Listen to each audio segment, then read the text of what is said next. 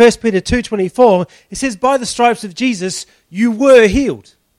Not you will be healed, or you are going to be healed. It actually says that you were healed. So, what that says is that God has actually given you full and complete healing before you even need it. So, your healing is actually already done. He's not holding back on you. So, if you need healing, it's not a supply problem, it's a receiving issue because He's actually already given you the healing that you need.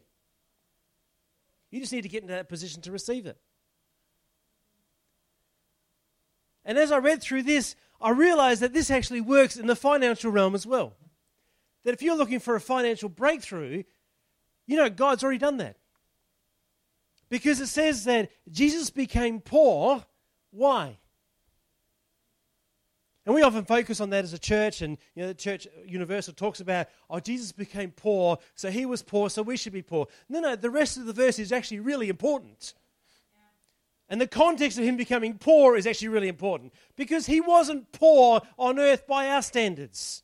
He was poor by heavenly standards. Because he came out of a place where gold is the paving bricks. You know, I've got extra paving bricks stacked up on the back of my house. Why are they sitting there? Because they're not really worth anything. They're worth something to me that if I crack a paving brick or I've got to replace or want to do a small section, I've got a few there. Other than that, they have no real value. Maybe someone, you know, might throw 50 cents a brick at me or something for, for the small stack. But it's not exactly going to change my life if I sold my paving bricks, is it? But heaven is paved. The spare bricks they've got are made of gold. That's where Jesus came from when he came down to earth. That's how he became poor. He gave up the gold bricks. But you know what? When the wise men rocked up, they rocked up with some gifts. It wasn't necessarily three, there was probably more. They didn't have just three camels. They came to honor a king. When you come to honor a king, you come with great wealth. The Queen of Sheba had something like, was it 30 camels or something? Plus the donkeys and everything else laden with goods when she came to honor Solomon. And these guys were coming to honor the King of Kings. They would have come with great wealth. It's estimated, and scholars can't agree, but it's somewhere between 4 million and 400 million. It's not bad when the starting figure is 4 million. That's the lower end. Jesus wasn't poor. That's how he started. So it says that Jesus became poor. The next part of the verse is really important. Why did he become poor? So that we might be what? Rich, it says. And that rich is not a spiritual term. Like we spiritualize, oh, because we're spiritually rich, because we were poor in our sins, and now we're rich because we have God. And so we give everything up and have nothing for Him. No, it's not that. That word rich means material possessions. It's talking dollars.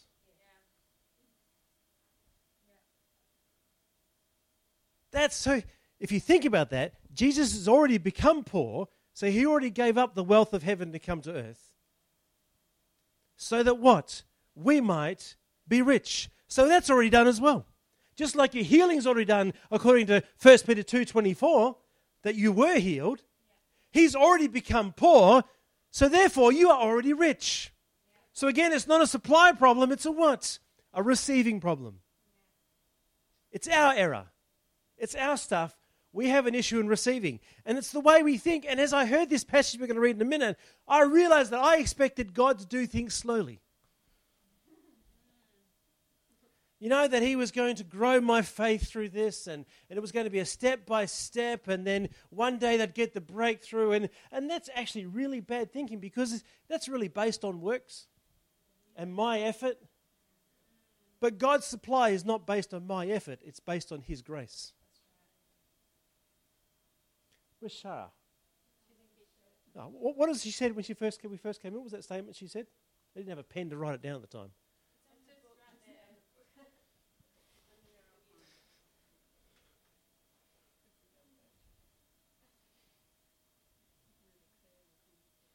It was, it was a great statement. I'll grab it from you in a minute because I want to put it. But anyway, let's go to 2 Kings 4, verses 1 to 7. Helps if I get the right page. All right, this is Elisha. Elisha is the prophet of the time, he's the man of God at the time.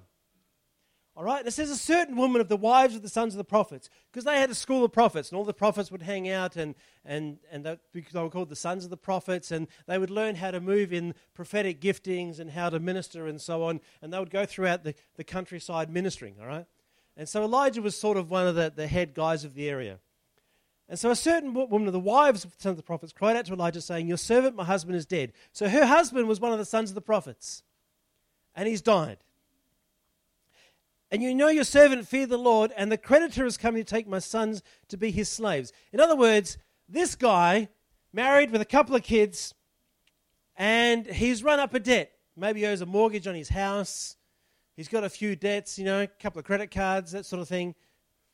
He owes some money, and she has no means of being able to pay it.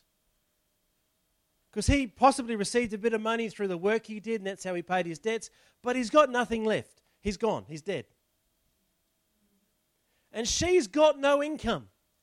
Now, the price in that time is if you could not pay your debts, they would come and take your assets. If your assets didn't cover your debts, they could take your children and they would work as slaves to work off the debt that you owed. So she's got a couple of young sons, and this guy is going to come and take her sons, and they're going to be in slavery.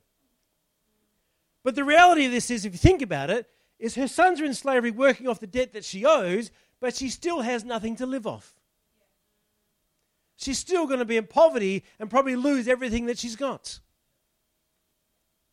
So she's in a dire strait. Now, what I find interesting is when most people get in this situation, you know where they don't go? They don't go to God. They don't come into the church. They don't come and sit down with us and say, hey, you know, you're our pastors. This is our situation. Can you pray for us? You know what they do? They go and try and work it out themselves.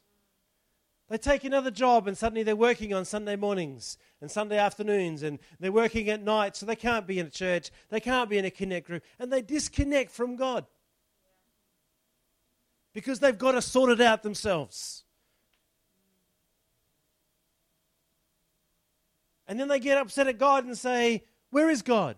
Why isn't He doing anything about this? But when you disconnect from God, you disconnect from the supply line.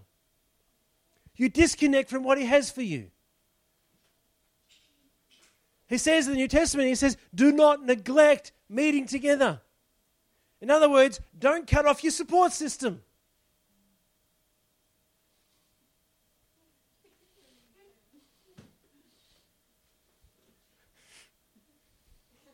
Stools. Spirit. And for my next trick.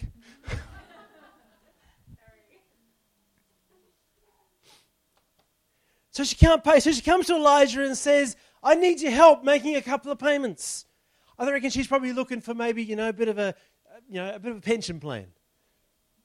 From the sons of the prophets, you know, you've got this prophet school going, people give into that. Do you think maybe you can take a little bit and, you know, we can have like a bit of a pension thing going, a superannuation type thing? You know, and you give us a little bit, and maybe we can pay our debts off and work our way through.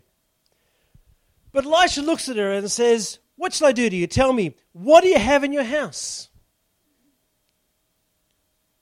So he doesn't respond how she expected. Isn't that God? We go to God and we say, God, this is the situation, and then he brings up stuff that has nothing to do with it. Have you ever noticed that? It's like, what are you talking about? You know, this is my issue. And God goes, Great. And then he starts to talk about something else. And we go, This, oh, and we get frustrated with God we walk out. She could have done that at this time. Instead, she answers and she says, All I've got in my house is some oil. I've got a jug of oil. Now, we're not talking, you know, a big vat in the corner. She had a small, like a bottle of oil. That's it. That's her whole household. And he says, Go and borrow vessels from everywhere, from all your neighbors. Empty vessels, don't gather just a few. And when you come in, shut the door behind you and your sons, then pour it into those vessels and set aside the full ones. So she went from him and she shut the door behind her and her sons and brought the vessels to her and she poured it out. Man, this woman's got guts. Imagine if you came and, you know, you sat down here and you said, Look, we're about to lose our house and, you know, we're about to lose this and that. And I said, What have you got? And you said, Well, I've got a bottle of oil. I said, Great. Go and get every container you can find from everyone you know. Really? And then just start pouring the oil into this. I mean, she would have been sitting there going, Huh? Think about it. If I said, just grab everyone's Tupperware containers, line them, fill your whole house with them, and then just take that little bottle of oil and just start pouring it. Wouldn't you be tempted to go, drop, drop, drop? I'm selling Tupperware containers stained with oil. I mean, and that takes a bit of guts because it wasn't just what containers she had. She had to go and see her neighbors and say, hey, can I have a pot? Got any spare containers? And she had to keep asking and asking until her house was filled with containers. Then look what happens. She's pouring them out. And it came to pass when the vessels were full. So the oil multiplies and multiplies and multiplies. She said to her son, Bring me another vessel. And he said to her, There's no other vessel. So the oil ceased. That's the point. You always wish you got one more container in it. Then she came and told the man of God, and he said, Go sell oil and pay your debt, you and your sons live on the rest. I want to pick up that last verse. She came and told the man of God, and he said, Go and sell oil, pay your debt. She came looking for a payment. God cancelled her debt. But not only did he cancel her debt, you and your sons live on the rest. He took care of her for the rest of her life. From one little jar of oil, he cancelled every debt she had. And not only that, he paid every bill she could ever have. In one instant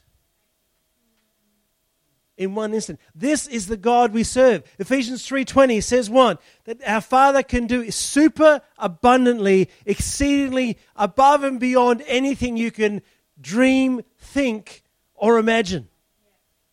That is how we've got to start thinking about God. You see, we are not meant to be sitting here thinking, oh, I can do this and I can do that. But it's actually, what do I have that God can use? What do I have that I can surrender to Him? Because you see, your life is actually a partnership with God. That's the covenant part. Let, let me touch on this because I'm really worried that I'll go for an hour on it. So if I go too long, just throw something and say, okay, we're off topic here. But it's really important to understand your covenant with God. This woman understood that she had a covenant agreement. You see, under the old covenant, it went something like, you find Deuteronomy 28 starts with this. It says, If you obey the Lord your God and do whatever his statute says, or whatever his word says, then all these blessings will come upon you. You'll be blessed in the city, you'll be blessed in the country. You'll be blessed when you go in, you'll be blessed when you come out. Blessing means God's unmerited favor poured out upon you super abundantly.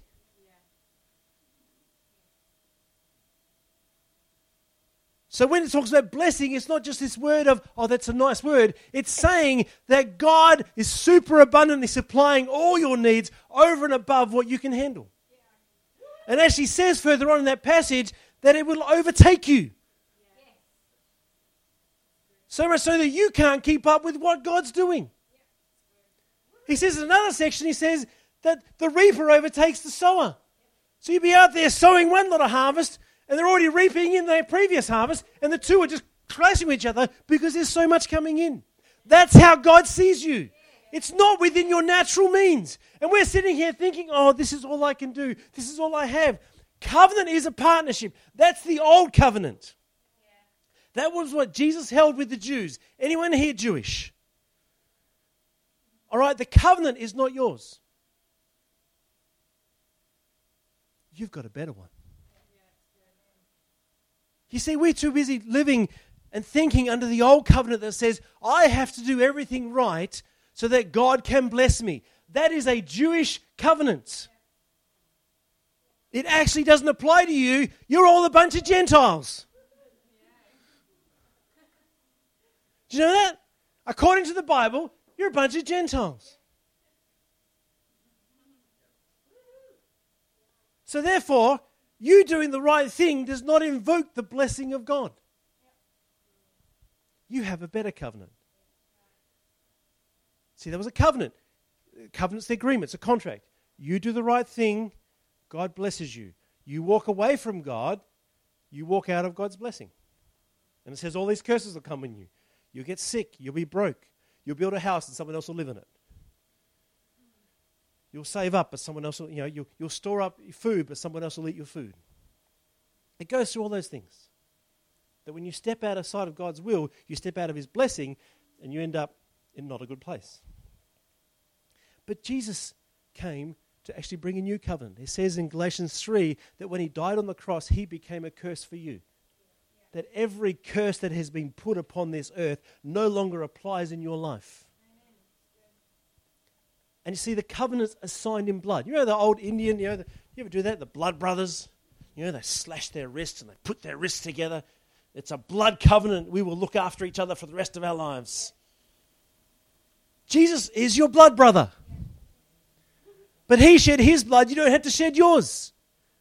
You see, the price for the new covenant was blood, and he, when he died on the cross, he sealed a new covenant for you that says you actually don't have to live a perfect life for God to bless you. You just have to love the Lord your God with all your heart, soul, mind, and strength. Love your neighbor as yourself. That's all God asks of you. Is love. And his side of the agreement is what? Doing super abundantly more than you can ask, think, dream, or imagine that by the stripes of Jesus you were already healed, that you became rich because he became poor upon the cross for you. That he will supply all your needs according to his riches and glory in Christ Jesus. You have a new covenant. You have a new agreement sealed in blood. You know, we call the Bible the Old Testament and the New Testament. Testament is another word for will. When is a will invoked? When somebody dies. Right? So we have a new will. But you don't have to wait till you get to heaven for the will to be enacted because Jesus already died. And when he died, the new will came about. You're under the new covenant. You're under the new will. And in that it says that you are a child of the Most High God. You are a child of the King of Kings. The King of Kings. Think how wealthy a king is. He is the King of Kings. They serve him. He says, All the cattle is mine, the silver and the gold is mine. And I share it with my children. So any debt that you have is actually already cancelled under the new covenant. Because you see, the old covenant is fulfilled. So you receive the blessings of the old covenant and more. And under the old covenant, debt was cancelled. Not only that, but they walked in blessing. Look at this woman. Her debt was cancelled, and every bill in the future for the rest of her life was already paid in one day. Oh, you're not getting this. I'm preaching better than you're saying amen, as they're saying. Let's go over that. Oh, okay, we need some more. Acts, uh, sorry, for Second Kings chapter 6. Let's flick over to page. And the sons of the prophets, so here's all this group of prophets Elisha's with, said to Elisha, See now, the place where we dwell for us is too small for us. Please let us go to the Jordan, let every man take a beam from there, let us make there a place where we should dwell. Maybe we should go and do that. What do you reckon? Head down by the river and grab a few trees and build a, bit bigger, build a bigger place? So he answered, Go. Hey? Oh, sorry, verse 1. 2 Kings 6, verse 1. I was reading through this, man. The amount of things that just happens like that with this guy. He's walking with God. People come to him and they're bam, healings like that. Provision like that. That's how God meant it to be. So, verse 3 the one said, Please consent, go with us. And he said, I'll go. So they went with them. So he went with them. And they came to Jordan. They were cutting down the trees. So they're cutting down some trees to build a new place for them all to live in and to do the school of the prophet thing. Verse 5 But as one was cutting down a tree, the iron axe head fell in the water, and he cried out and said, Less, master, for it's borrowed. The guy's in trouble. He borrowed a friend's axe. It's got a good old iron head on it. So it's, a, it's an expensive axe. And he's sitting there chopping away, you ever hate that? You ever done that? You're chopping away and the axe head comes off and goes flying. The most frustrating part about it is you realize you've got to get the thing to stay back in again. Find a wedge to put in the top to make sure it's. but this guy's dilemma is even worse because he's borrowed the axe, the most expensive part of the axe, the axe head, has gone flying off. It hasn't just landed in front of him, it's landed in the river. And he's going, oh man, yeah, we're thinking, I'll oh, get the scuba gear out. Time to go diving. You know, this is an expensive axe head. And so he cries out, the guy is now in debt. He owes for an expensive axe. It wasn't a cheap bit of machinery for them. So, verse 6 the man of God says, Where did it fall? And he showed him the place. And he cuts off a stick and he throws it in there, and the iron floats to the top. God just cancelled his debt with a stick. He'll use anything. I was sitting there last night thinking, why did he throw a stick in there? You know why I reckon he threw a stick in there? Because he saw the stick floating and it released his faith. Because he had a visual reminder. Because sticks don't make iron float. Don't know about you, but I've never seen an axe head floating just because it had a bit of wood lumped to the end of it. Mm. Don't believe me? Go get yourself an axe head, find a big thing of water, throw it in. Make sure the stick's in there nice and tight. It ain't going to float. So he picks, he says, therefore, he said, pick it up yourself. He reached out his hand and he took it. This is the God. He not only takes care of where you've been and the debt you've got, he will take care of anything that comes your way if you walk in faith with him. It's like the word that Annette said. Joey's going to he's going to read the word out. it's taken over.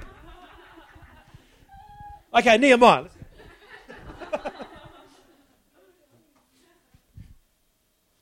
like the word that Annette gave this morning, straight from God, that you've got to put your sail up. The sail is faith. The sailor said, I will, I will do things God way. That when things come my way, I'm going to run straight to God.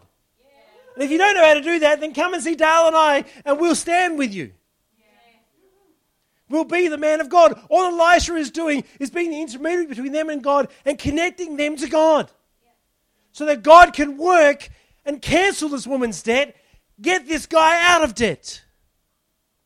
And doing it like that. Because that's the God we serve. The problem is we have the wrong thinking. My assistant behind the curtains, very supportive. Are, we, are we getting this? Is it sinking in? Because I feel like the faith's about here. I want to get it up here. All right, Nehemiah, let's go. One more.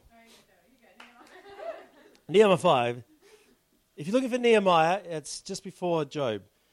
So you sort of get Psalms, Job, Esther, Nehemiah working backwards. If you've got your Bible app, then it's easy. Just scroll through, find Psalms, go back a few, and there it is. Tap on it. Nehemiah 5.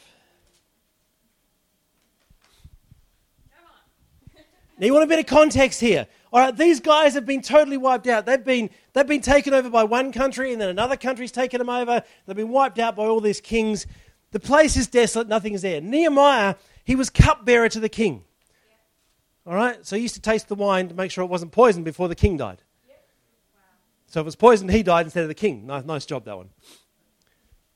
But he comes in one day and he's upset, and the king says to him, Why are you upset? And, and he says, Well, my, my city where I come from is ruined. And so the king actually sends him back. This guy goes from being poison tester to actually going back and, and leading this whole area and rebuilding the city. And he gets back there and they start rebuilding the city, and, and it's just devastated. People are wiped out, nothing's left. And in this, and it says in the middle of it, there's a whole lot of guys who are oppressing, like it's like us together, and, and half of us owning the land, and the other half having to work for the other half. All right, that's the context. Verse 1, chapter 5, Nehemiah 5. And there was a great outcry of the people and their wives against the Jewish brethren, for they were those who said, We are sons, our daughters are many, therefore let us get grain that we may eat and live. And there are also some who said, We have mortgaged our lands and vineyards and houses that we might buy grain because of the famine. So things are really bad. The houses are destitute, there's a famine on, and they've mortgaged everything, borrowed everything they can to just to buy food to put on the table. Verse 5 Yet now our flesh is the flesh of our brethren, our children is their children. Indeed, we are forcing our sons and our daughters to be slaves, and some of our daughters have already been bought into slavery. It's not our power to redeem them, for other men have our lands and vineyards. In other words, we're so destitute, our kids are having to be sold off as slaves to work in these vineyards just so we can get some money to put some food on the table. And it wasn't from a foreign power, it was from those in their own world. And Nehemiah says, became very angry, verse 6, when I heard their outcry and these words. Now, this is the good bit. After serious thought, I rebuked the nobles and rulers and said to them, Each of you is exacting usury from his brother. So I called a great assembly against them. And I said to them, According to your ability, we have redeemed our Jewish brethren who are sold to the nations. Now, indeed, will you even sell your brethren? Or should they be sold to us? Then they were silent and found nothing to say. In other words, he's saying to them, What the heck are you doing? Why are you extracting money and profits and slavery upon your own people. Verse 8, and I said to them, According to our ability, we have redeemed our Jewish brethren who were sold to the nations. In other words, those who were sold off to other countries, we've redeemed them and brought them back. But now we're doing it in house. Now, indeed, you even sell your brethren, or should they be sold to us? They were silent, found nothing to say. Verse 9 Then I said, What are you doing is not good. Should you not walk in the fear of our God because of the reproach of the nations, our enemies? Verse 10 I also, with my enemies and my servants, am lending them money and grain. Please let us stop this usury. Now restore to them, verse 11, even this day their lands, their vineyards, their olive groves, their houses, and also a hundredth of the money and the grain, the new wine, the oil that you charge them. And they said, We will restore it, and we will require nothing from them. In other words, we're going to give them back everything that is theirs. We're going to pay a hundredth for everything they paid us, and we're not going to take anything back. We're going to cancel every debt. We're going to give them back their sons and their daughters. We're going to make families whole again. We're going to restore lands. We're going to restore the money that we've taken. Verse 12, they said, We will restore it. We require nothing from them. We will do as you say. And I called the priests, and they required no from them, and they would do according to the promise. And so he challenges them, and verse on, they said they did it, and they actually all did it. In one day, people went from, We have nothing, we are mortgaged to the hilt, our sons and daughters are like slaves to those around us, just so we can put some food on the table. They went from that to debt free, own home, lands back, and money in the bank. Isn't that God? They're coming to Nehemiah and they're going, We're under this burden. Can you help us with the burden? Help us make the payments. And God says, I don't make payments, I cancel debts. Not only do I cancel debt, I bring more over and above that so that you have money in the bank, your family is restored and whole, and you can go forward in blessing. That's the God we serve. This is still the old covenants. We have a better covenant. Oh, ah, you're not getting this.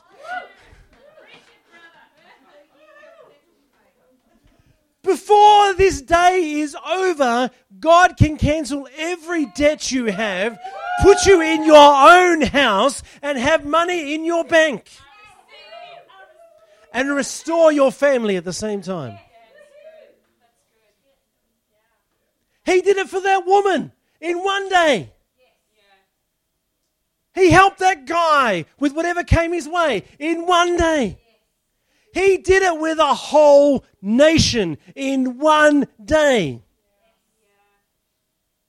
Do you think maybe He can handle yours today?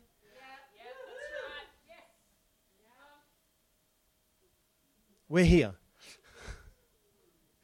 We got to get higher. I want you to walk out of here expecting. Right now, I feel like you're believing. I want you expecting. Can we get to expecting? Can we get there? Yes. You sure? I heard a story this week of um, of a couple who were driving. They're in the US driving through a country area, and there's a whole lot of cars going down. There was this limo broken down the side of the road. And everyone's just driving past while the guy's there, hood up, you know, working on it. And this couple just said, How about we just stop and help out? So they pulled over in front of this limo and, and jumped out and talked to the limo driver and said what he can do. And, and they said, oh, yeah, this is what's wrong and so on. And, and so they ended up helping him out and getting himself on the road and, and, and so on. While they're doing all this, out jumps Donald Trump from the back of the limo. And so they're chatting with him and they sort of helped them out and got them on their way. And, you know, before he drives off, he turns to them and says, I want to help you out. Do you guys have a mortgage on your house? They said, Yeah. He says, I'm paying it today.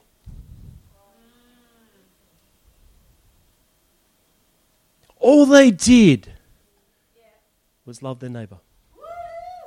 They didn't even know if they could help.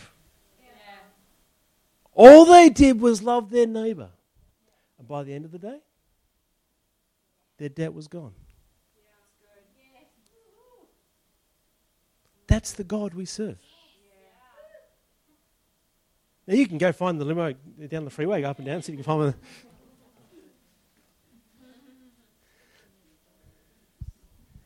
You see, it's actually just about doing what God has called you to do, about taking what you have. This woman with the oil, God took what she had and used it to bless her. She thought she had nothing but a bit of oil. That's all she says. I got nothing but a little bit of oil. You may look and say, but you understand, I've got nothing. I'm just this. Or I can just do that. God says, I can take your this, I can take your that, and I can use it to bless you. You don't have to work it out. You don't have to make it happen. You just have to be obedient. How do you be obedient? You just have to do what God's word says. Two things He says to do. Because He says all of this book, every single word in it is summed up in two things, Jesus said. Love God with all your heart, soul, mind, and strength. And love your neighbor as yourself. That's all you have to do. You don't have to have your life all together.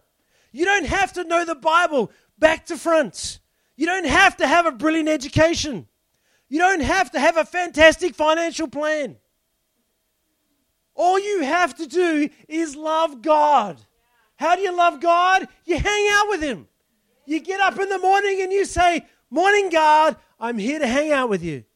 And you read a bit of His Word. And you spend a few minutes just praying with Him. You don't have to spend hours, that'll come out of natural flow. Just a few minutes saying, Hey, God, I'm hanging out with you.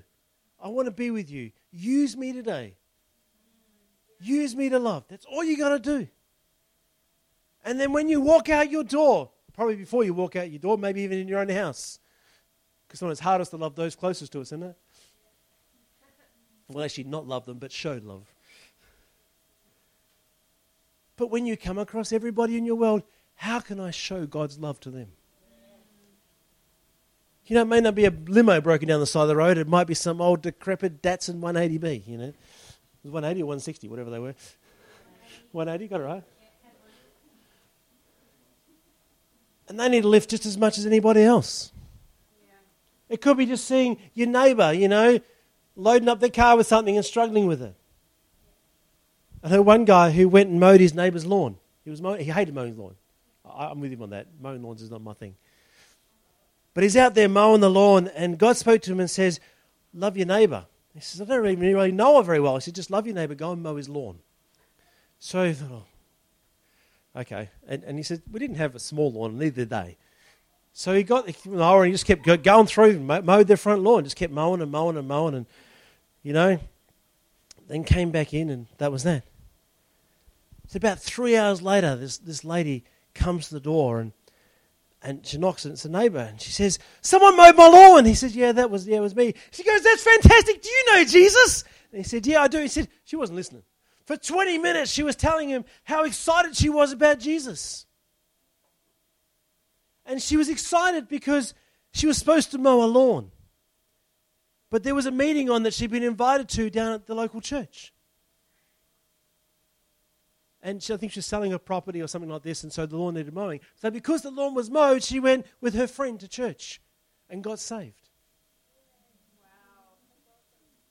Didn't just get saved, they were full on Pentecostal church. She got full of the Holy Spirit, slain in the Holy Spirit, and now was going up and down the street telling everybody about Jesus. Because this guy mowed the lawn next door. You see, you just got to do what God tells you to do. Because he did that, he changed her life. That's loving others. And you see, when you do that, when you use what he's already given you to change somebody else's life, you may think it's much, but God will use it to bless you. He will take your little oil and he will multiply it. He'll float your accent if he has to. He'll raise up people who will stand in the gap and say, No, your debt is cancelled. He'll do it today. He'll do it before you get home. If you'll trust Him. It's a choice. You can live your way or you can live God's way. God's way is a little more scary sometimes, but the rewards are huge. Change how we think, people. We have a covenant agreement. You know when we take communion together? We do that because we're recognizing our covenant. It's not just something we do because Jesus said, do this. He said, do this to remind us of the covenant. He said, when you take that, that cracker, he said, this is my body that was broken for you. In other words, where you should have paid the price for all these things, I've already paid the price.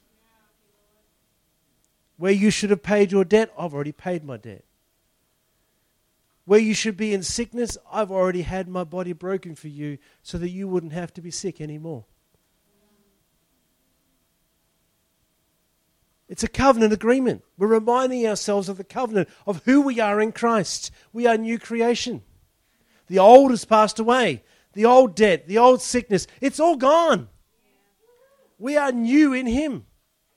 And when you take that cup, He says, This is my blood that was shed for you. That it washes away your sin. You see, most people don't believe God will do it for them because they see their sin. Stop looking at it. It's not attractive. You know what? As long as you focus on your sin, you're going to step back into it. Because what you focus on is what you become. You know, they, they complain about kids that are, you know, getting more and more into violence, and yet we feed them video games and movies full of violence.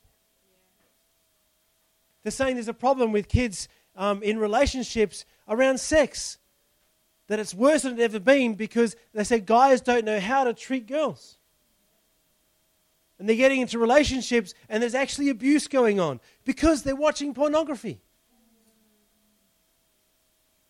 And pornography is based around abuse. What you focus on is what you will become. So stop focusing on your sin, otherwise, you'll step back into it. Look at Jesus. Look at Jesus. When you feel like you're going there, just say, Jesus. Renew your mind and your path of thinking. And when you look at Jesus, you become like Jesus. Because that's our covenant. The blood has washed away your sin. Your sin is no more. When Satan comes and that thought comes in your head, because that's Satan coming and saying to you, aha, look at your sin. God is not going to come and condemn you of sin you have already repented of. In fact, he never condemns you. He might convict you and challenge you and saying, hey, you need to get that out of your life. But he will never condemn you and make you feel bad for your sin. You might feel convicted, and that ain't a nice feeling. You know, don't get into the whole thing that God brings sickness and poverty and debt because of your sin. That's not how He disciplines. You know, I don't get my kids and my kids do something wrong. That's it, I'm giving you cancer.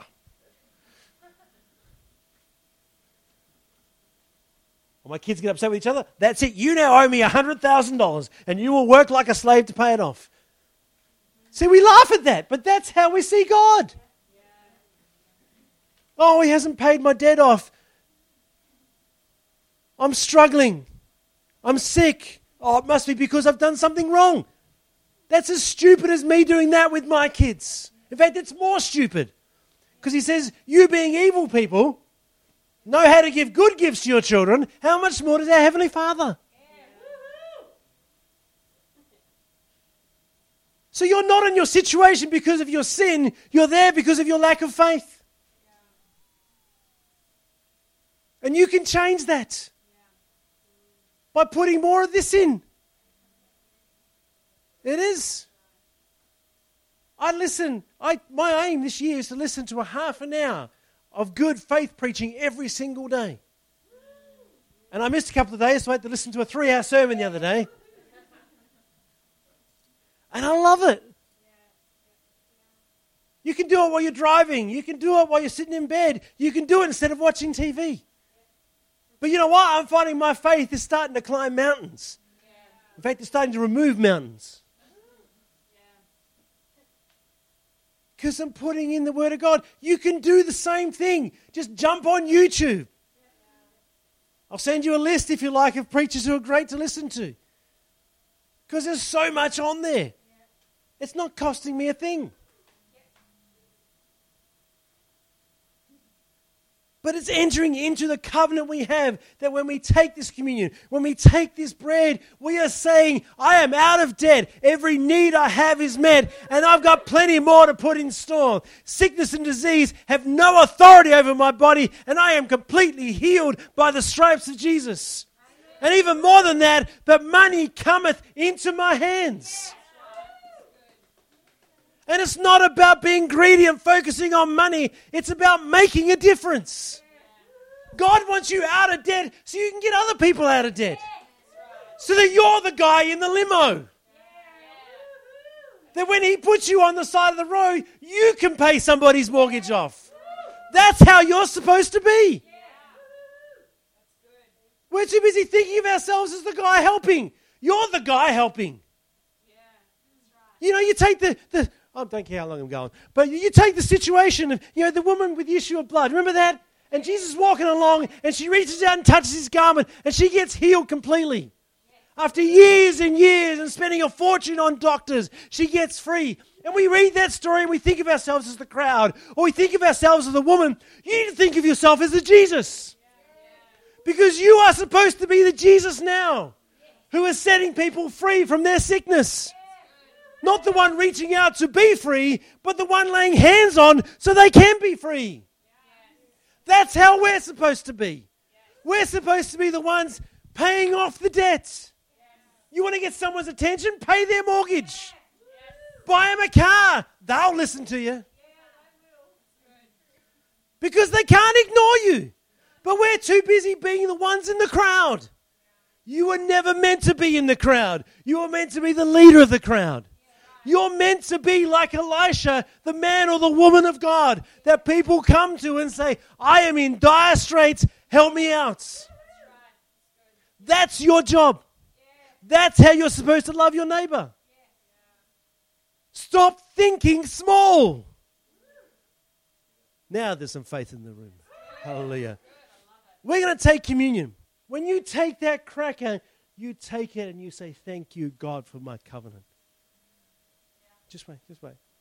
Take it. Thank you, God. I am healed and whole. Thank you, God. I am super abundantly blessed. That it overflows. That you give to me in good measure, pressed down, shaken together, and overflowing, you pour it in my lap. You give me so much I can't contain it. When you take that cup, you say, I thank you that my sins are no more in my life, and I put my focus on Jesus Christ. That's the covenant we take when we take communion today. Let's take, take that cracker.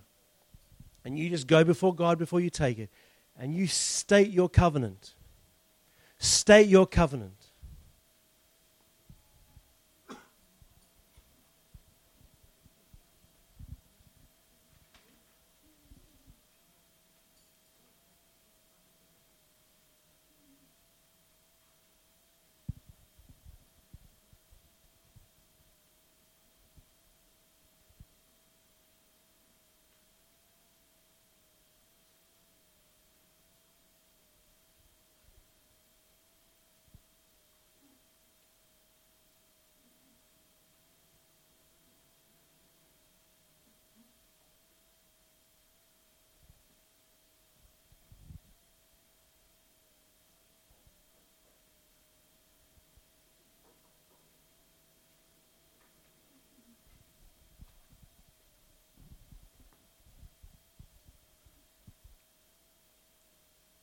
Take that cup. You drink when you're ready, but state your covenant.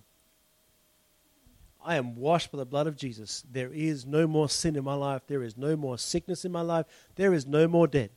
He said, Speak those things that aren't as though they are. Because He's already done it. He's already paid for your sin. He's already paid for your sickness. He's already paid for your debt.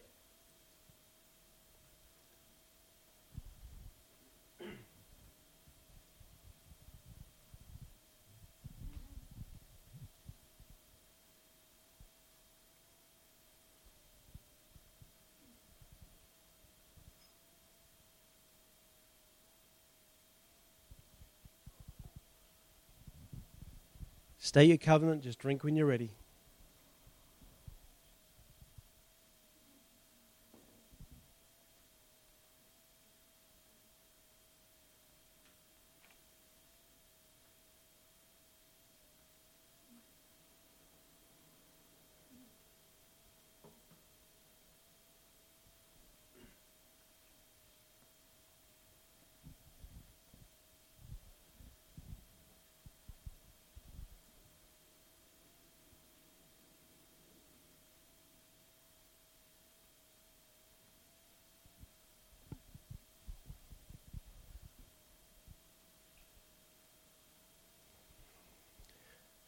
I'm going to throw my parents on the spot here. Do any of you want to come and tell your journey lately, where you've ended up? Is that all right?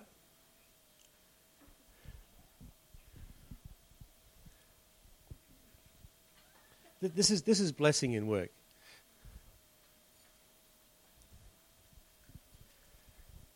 Is that right? Throw you on the spot. well, what do you want? Just say what you've ended up with. where you've ended up. Yeah. Um,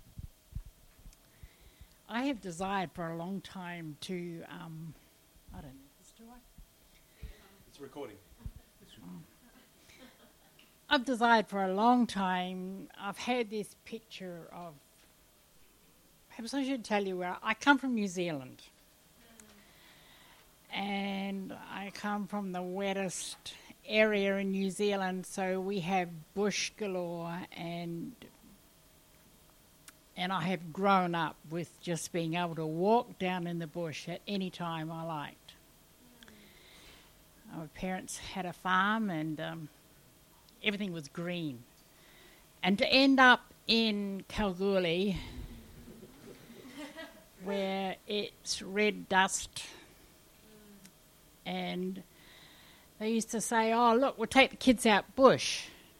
And I thought, first time I thought this is great, But we never ever got to the bush, in my estimation. But it was bush to them. And but I learned to love it, and I really enjoyed it. But you know, it's the people that make the difference. I mean, when I first got there, I thought, oh, I don't know how I can stay here. And I'd pray to God every day to send clouds because it was so hot. Um, and but you know, you get to know people, and you get to, and that's what makes a place. It's. But also b- within me, I also had that longing for the bush, and and um, over the last few years, I, I've had this picture of just bush an area of land just going on and on and and now we're out at um, CYC Youth Camp and how we got there was I had this desire in my heart to go and stay with my brother and his sister in law. They live in Perth, they live at Morley. We have never stayed with them in all the years that they have lived there. Uh, Robert and I, we communicate. We don't really go on the same pathway. Um, and we would only communicate with them about once or twice a year. We'd be polite. We'd go and you know have a cup of tea with them, and you know just their brother and sister-in-law. So we would make that connection.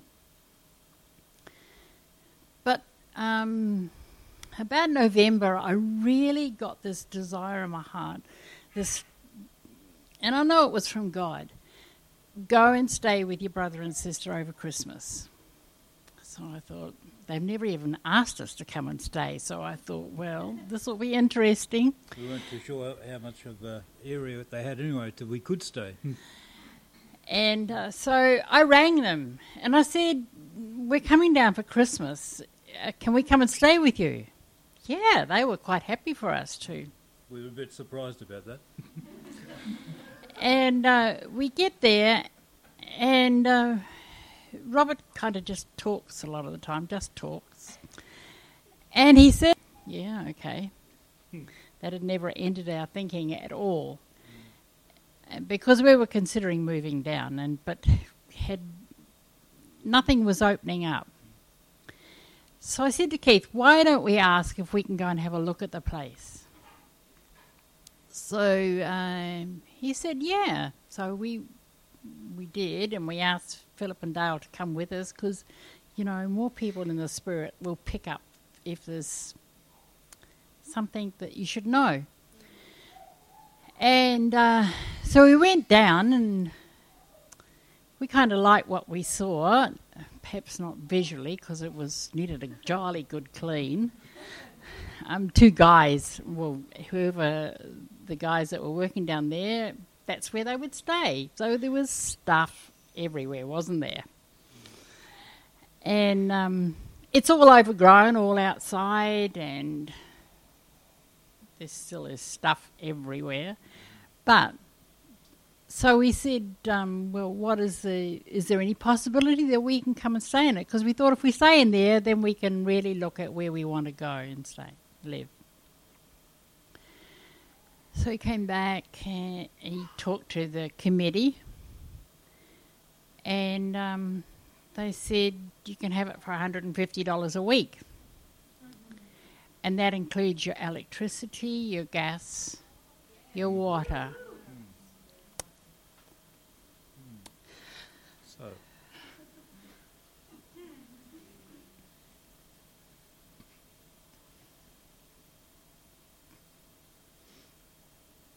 That was beyond what we could ever imagine.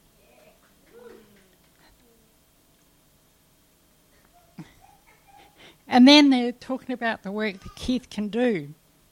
I don't know whether any of you know what CYC Youth Camp is and what it is, but it takes in, um, they do before and after school childcare.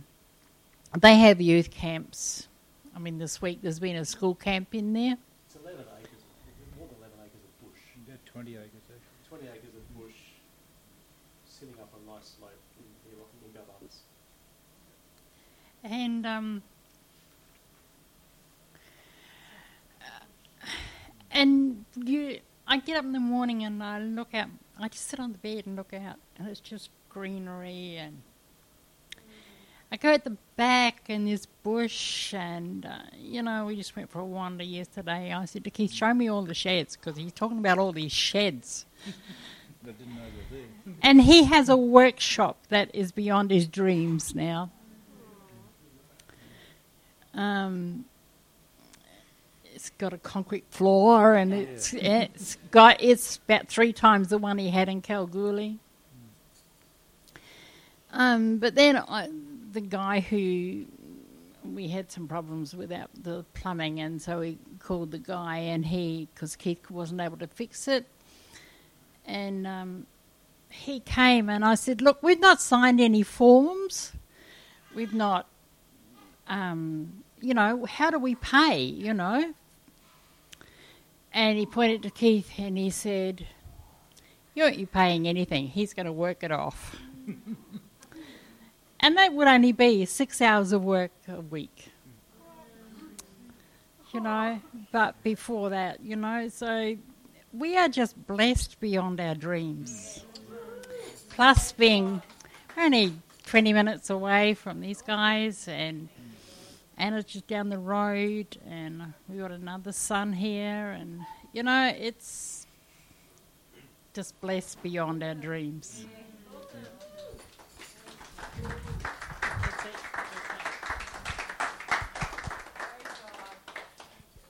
So essentially, they went from looking to get like a 400 square meter block with a house on it, you know, and putting this tiny shed on. Dad was even looking at getting rid of. Dad does woodworking, all that sort of stuff, and mechanics.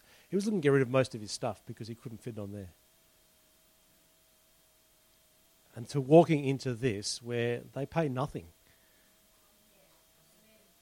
on 20 acres, middle of the bush, all expenses paid. I mean, Dad, Dad's now got a sea container, a garage, and it is a massive, massive workshop and it's far enough that he can, you know, be in his space, which is how he likes it. when he's going to the shed, he's going to the shed. You know, this this is what God does. You know, but but I would actually the t- sorry, go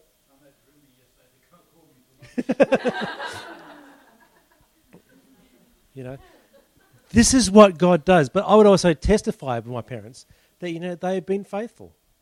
They have done what God says. They have put their sail up and said, whatever you want.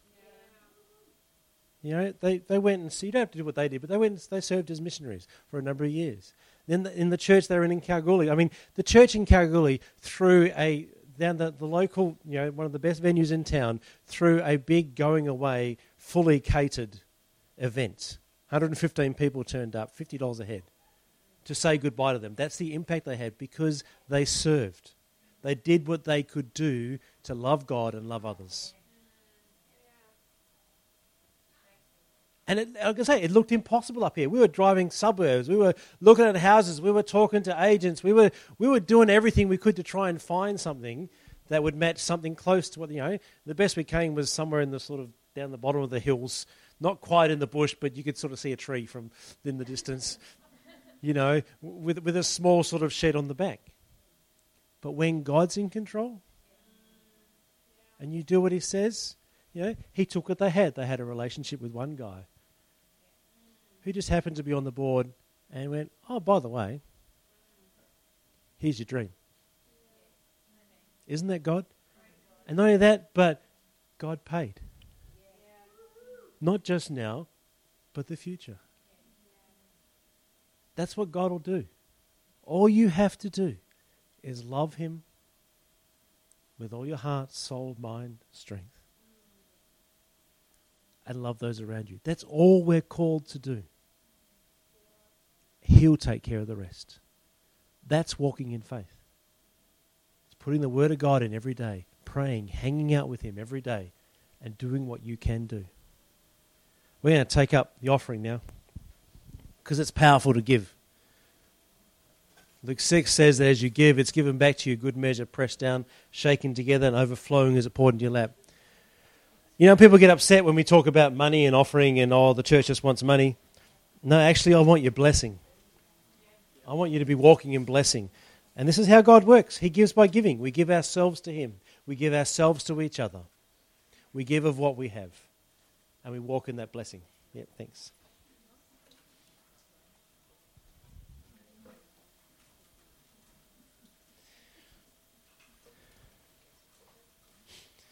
Word of God. How do you say what heaven's saying? You spend time with God so you know what He's saying. And then you speak it over your life. You don't go around saying, I'm broke, I'm poor, I've got nothing. We've talked about that. You go around saying, I'm blessed. In fact, I'm blessed, I can be a blessing. What God has given me. Don't sit there going, I've got nothing. Say, God, show me what I've got that I can be a blessing. Show me what I've got that I can be a blessing. Father, we thank you that you are an awesome God. We thank you, Lord. I pray for every, every, every bit that we've just given, every tithe, every offering given just then. Father, I pray you multiply that back, Lord, a hundredfold. Father, whatever debts are in this room, Father, we speak to those debts right now and we command them cancelled in the name of Jesus. Not just cancelled, Father, but we command in the finances for the future, not just today. The finances to be a blessing. Lord, we speak supernatural cancellation now in the name of Jesus. Lord, you did it for that woman. Lord, you did it for the guy with the axe head. Lord, you did it for that Jewish community. Father, you are no respecter of persons, you are a respecter of faith. And so we release our faith right now and we speak to the dead and we command it gone in the name of Jesus and we receive deliverance from every debt. We break it now. Lord, I stand as the man of God in this place and speak the words of Elisha that every debt is paid and plenty more to live off. To be a blessing in Jesus' name on every person here in this place.